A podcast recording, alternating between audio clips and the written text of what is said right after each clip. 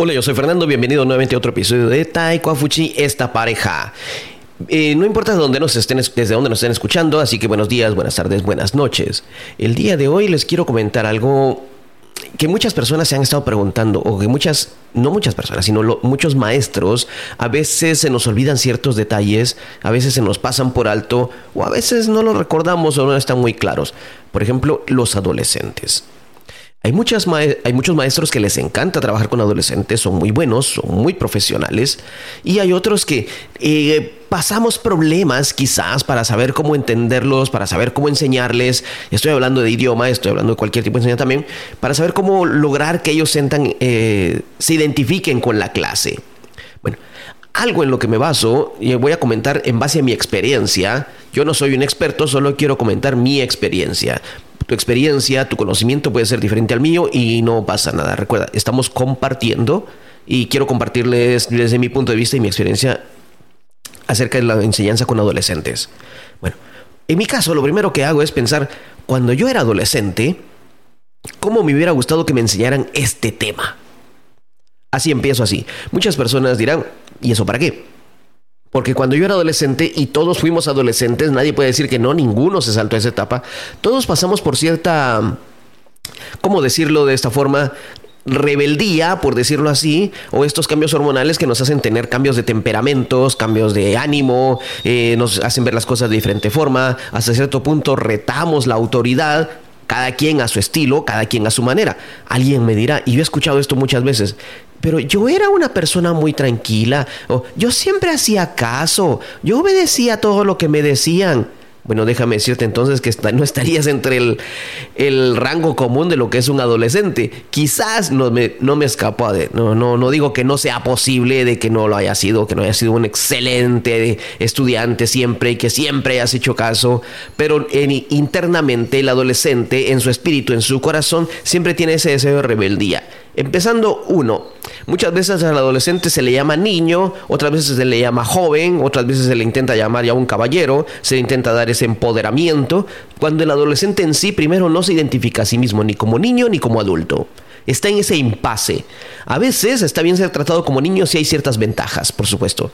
Más comida, más diversión. A veces está del lado de acuerdo si, está, si lo tratan como un adulto porque tiene más... Eh, más poder, más autoridad, y es, un impasse, es un momento en que el adolescente en verdad no está fijo en un lugar, no se identifica a sí mismo como un bando u otro, como un lado u otro, porque está en ese rango, pero lo que no se identifica a sí mismo es como un adolescente.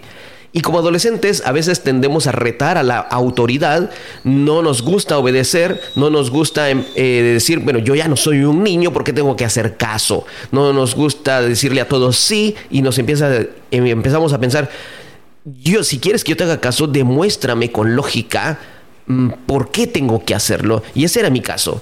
Cuando yo era adolescente y los maestros me decían, eh, Fernando, esto de esta forma, hay que hacer esto de esta forma, yo decía, ¿y, ¿y por qué? El famoso ¿y por qué? Que muchas veces tenemos cuando somos niños, pero que despierta cuando somos adolescentes nuevamente. ¿Y por qué? Demuéstrame por qué. Demuéstrame por qué es necesario que yo lo haga, cuál es la ventaja que yo lo haga, cuál es el propósito que yo lo haga. Y la respuesta que a veces le damos a los adolescentes siempre es, pues porque yo lo digo y ya, y punto. Cuando en este, ese tipo de respuesta lo que hace es crear en el adolescente una contrarrespuesta, decir, pues no lo hago si solo porque tú lo quieres, lo tengo que hacer, no lo hago, no tiene sentido, no veo por qué. Y si tanto hay que hacerlo así, ¿por qué no lo haces tú? Esa es la mentalidad de un adolescente. No es la mentalidad de un bandido, no, no, no, no. Es mentalidad adolescente y todos pasamos por ello. Lo expresamos de una forma u otra. Pero lo hacemos. Entonces el adolescente primero, cuando le, le estamos dando a la clase, cuando le estamos enseñando, necesitamos que se hallar una empatía con él, eh, probarle las cosas con lógica, demostrarle cuál es el beneficio a futuro, a mediano, a corto, a largo plazo, pero para que él vea que sí, ah, hay una razón de ser de esto, o explicarle de dónde viene esta razón de ser, tal vez no con un propósito a futuro, pero decirle, mira, esto se origina desde este punto de vista, pasó esto y esto y esto, y entonces pues ahora pues hacemos esto de esta forma para, tarara. entonces ya hay una, ya hay una lógica, y si el adolescente dice, pero ¿y por qué no podemos cambiar? Bueno, fíjate que se dan estas y estas razones y por eso entonces hasta ahora no se ha podido cambiar. Quizás en el futuro. Entonces ya se, lo adolescente lo ve como una ventana para abierta hacia la educación. Entonces ya, ya es más fácil para él identificarse, decir, oh, sí, este maestro sabe. Muchas veces el adolescente también sabe las respuestas, y esto me pasaba a mí también, sabe las respuestas a lo que, a lo que está preguntando en la escuela. El adolescente a veces estudia, sí, aunque no lo creas, estudia, se prepara, solo con el único, con el único propósito de retar al maestro y, y evaluar si el maestro en verdad sabe o no sabe. Esa es otra forma de retar a la autoridad que tiene el adolescente. Solo para saber si el maestro sabe, el alumno estudia y le hace preguntas. En base a las preguntas se da cuenta si el maestro ha preparado la clase, domina el tema o en ese momento está en sus cinco sentidos a su 100% en lo que está hablando y no solo repitiendo como un robot. Y de esta forma el, adolescente sabe si va a respetar o no a este maestro. Repito, todo esto es lo que yo hacía cuando adolescente. Si yo hacía, era, yo hacía, era mis maestros.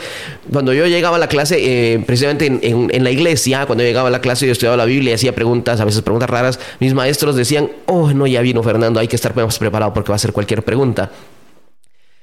Puedes decir, esto es un pedante, esto es muy orgulloso, pero los adolescentes todos fuimos de esta forma y de una u otra forma lo hacíamos, de uno en otro grado lo hacíamos o, de, lo manifestábamos en diferentes formas. Entonces hacemos preguntas al maestro para saber si sabe y si el maestro sabe, lo respetamos. El adolescente tiende a respetar a la persona que demuestra autoridad, conocimiento, lógica y no solamente a aquel que impone las cosas porque le da la gana y no da una respuesta eh, lógica.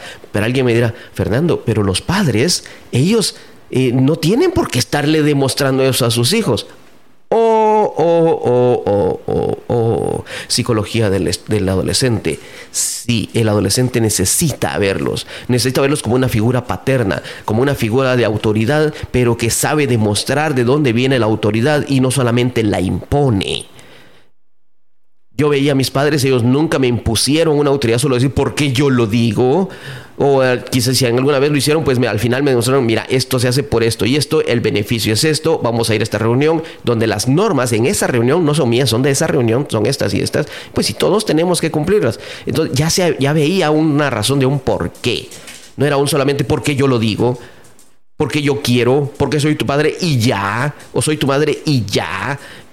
Y una vez, recuerdo que una vez basando en un cómic de Mafalda, mi madre me dijo, ¿por qué soy tu madre ya? Y le mostré el cómic de Mafalda, hasta mi madre se rió, porque Mafalda le dice a su madre, pues yo soy tu hija y nos graduamos el mismo día.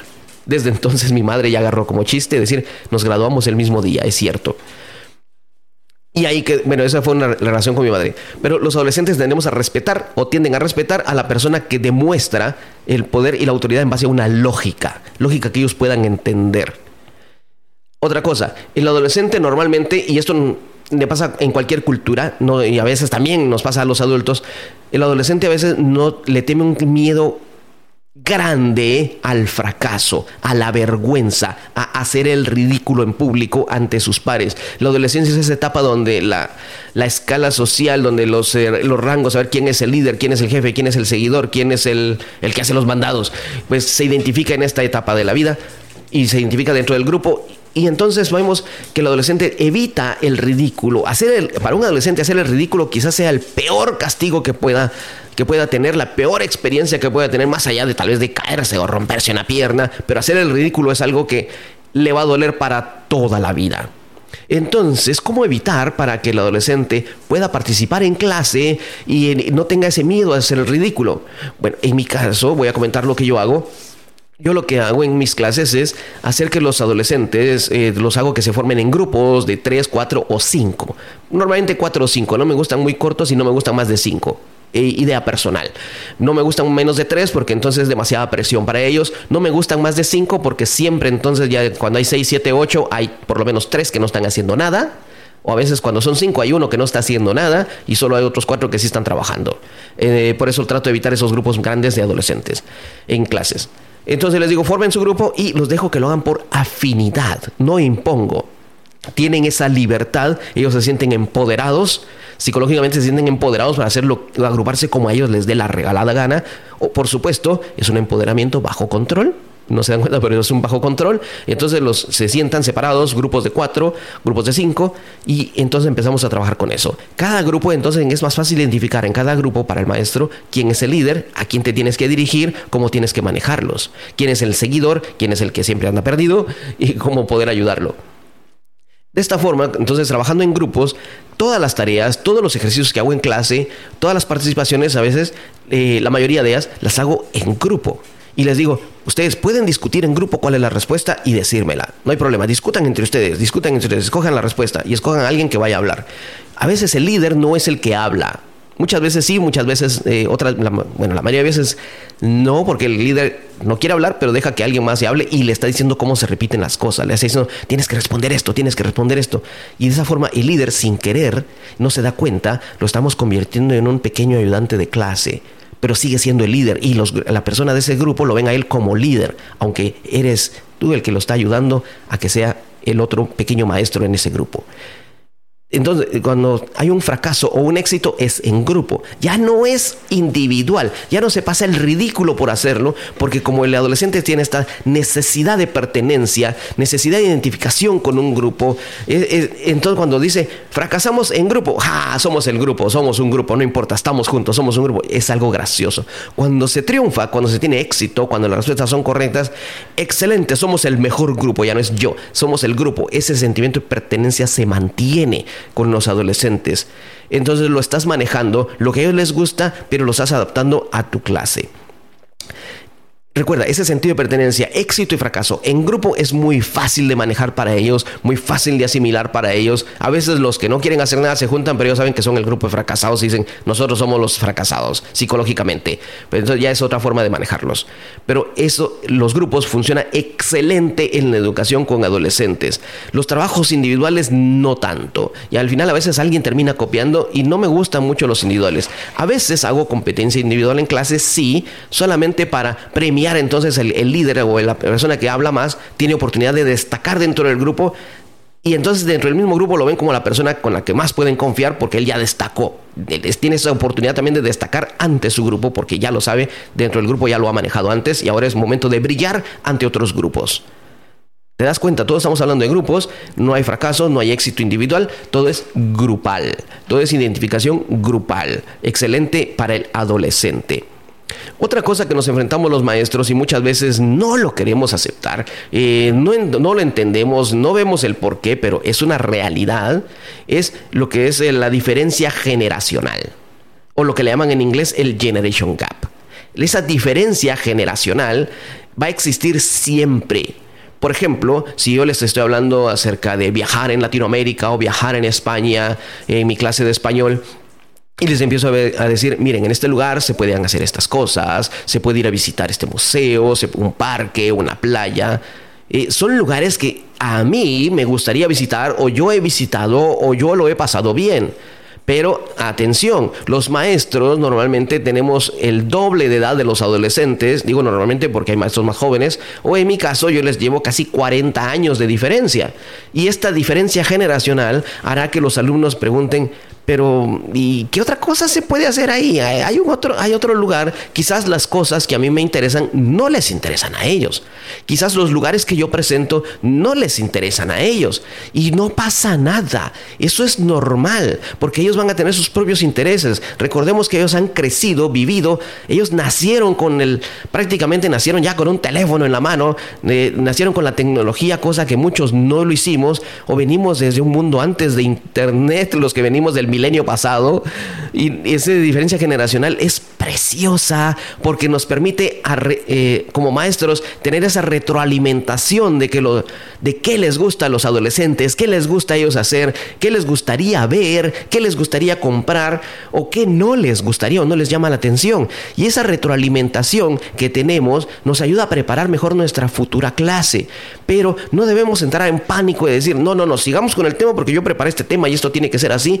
Psicológicamente, eh, mentalmente nos decimos, no, no, se pueden, no nos podemos salir del tema, tenemos que tener un control, no los permito que hablen, no les permito que hablen, que me interrumpan, que se salgan del tema, todo está controlado en mi clase.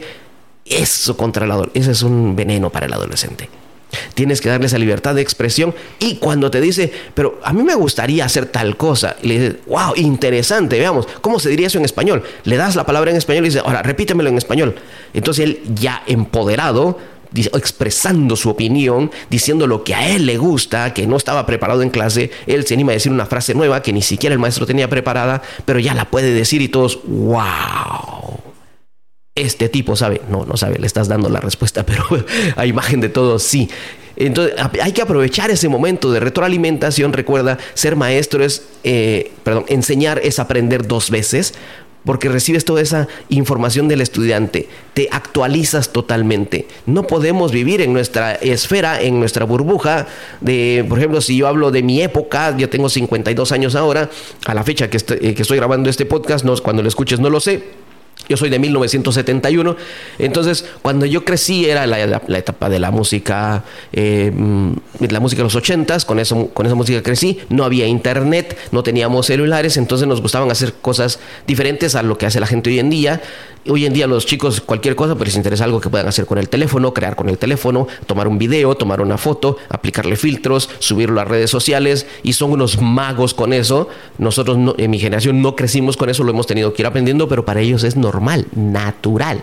Entonces ellos pueden crear, crear nuevas experiencias a través de lo que le estás enseñando y tenemos que ayudarlos a expresarse en español de esa forma. Entonces ellos van a tener esa capacidad de poder expresar sus ideas, no, lo, no tus ideas, van a eh, tener la capacidad de expresar sus ideas en español. ¿Y eso está mal en tu clase?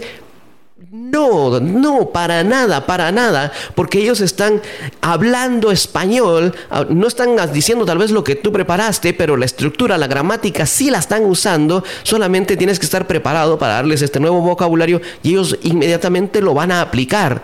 Y al final el éxito es de ambos, él se expresa en eh, sus pensamientos, sus ideas, sus gustos, sus deseos desde su punto de vista y tú estás logrando que hable español y utilizando la gramática y todo lo que le has estado enseñando. Entonces, esa es una situación ganar, ganar, que a veces el maestro lo olvida o lo olvidamos por no querer ceder o perder un poquito de control que simplemente es que te den esa retroalimentación y usar el vocabulario que ellos te han dado algo que les impacta también a los adolescentes. Recuerda, chicos y chicas tienen diferente mentalidad. Los chicos son más orientados a objetos, las chicas más a relaciones. Entonces las chicas van más por actividades sociales. Quizás es una generalización, yo lo sé, pero esto es eh, estadísticamente cierto. Mientras que los chicos van más orientados, por ejemplo, a lo que es un carro, una bicicleta, una moto, un caballo. Eh, saltar de una, de una, cascada. Las chicas van más por otro tipo de actividades que también les pueden emocionar estas otras, pero les gustan más actividades de grupo, donde hay más participación. Y no pasa nada, es perfecto. Como dicen en inglés, follow the flow. Déjate ir con la corriente y disfruta el momento de estar aprendiendo con ellos y de esa forma ellos te van a ver como un maestro abierto que puede escuchar sus opiniones, que les ayuda a expresar sus ideas y no como un maestro tipo militar. No, no tengo nada en contra de los militares, es solo una forma de expresar. Un maestro tipo militar que todo es una regla y tiene que ser de esa forma tal y como lo dice el maestro y no se pueden salir de ahí. Es empoderamiento controlado empoderamiento controlado que le estás dando al, adolescente. Créeme, es una gran diferencia en tu clase y los alumnos lo van a aprovechar, lo van a disfrutar más. Incluso vas a ver que la participación en clase va a subir y va a haber un momento en que vas a tener que decir, esperen, esperen, esperen, quiero escuchar lo que dice una persona, porque todos van a querer hablar, todos van a querer participar. Y ese momento es precioso, es mágico, porque sabes cuánto maestro está pasando problemas para hacer que los alumnos adolescentes participen en su clase. No tienes idea de cuántos maestros hay que han pasado por esto y, el, y tú vas a estar en tu clase diciéndoles, esperen un momento, quiero escuchar lo que dice él, después vas tú, después vas tú, y tú esperando su turno, queriendo participar y expresarse en el idioma que les estás enseñando. Recuerda, te estoy, eh, yo quiero compartirte, te he querido compartir un poco en base a mi experiencia trabajando con adolescentes. Tengo ya varios años haciéndolo.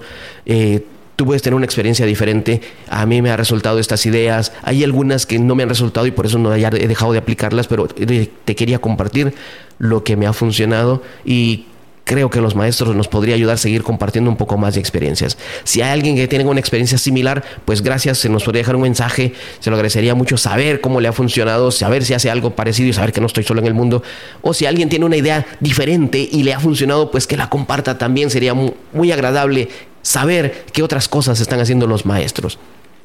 Para terminar, yo sé que no lo dije al principio, pero este episodio ha sido para estudiantes de nivel B2, C1, por la velocidad en la que estoy hablando. Eso ha sido todo por hoy. Si desean saber un poco más acerca de nuestras clases de español para niveles altos avanzados, por ejemplo para nivel B2, pueden consultar nuestra página web, nuestras redes sociales. Ahí nos encuentran Taiko Fuchi, Fei Conquer Language, ahí nos encuentran siempre. Eso ha sido todo por hoy. Nos vemos en el siguiente episodio. Recuerden, estamos también, eh, a la fecha, estamos también promoviendo nuevos cursos intensivos que vamos a salir próximamente. Consulten nuestra página. Hay cupos todavía, pocos, hay pocos, pero todavía hay cupos para personas que desean seguir estudiando el idioma español. También tenemos eh, cursos de capacitación para maestros de parte de mi esposa. Eh, normalmente estos se dan en chino, pero si quieren algo en español también lo podemos preparar. Bueno, nos vemos en el siguiente episodio. Eso ha sido todo por hoy. Yo soy Fernando. Adiós.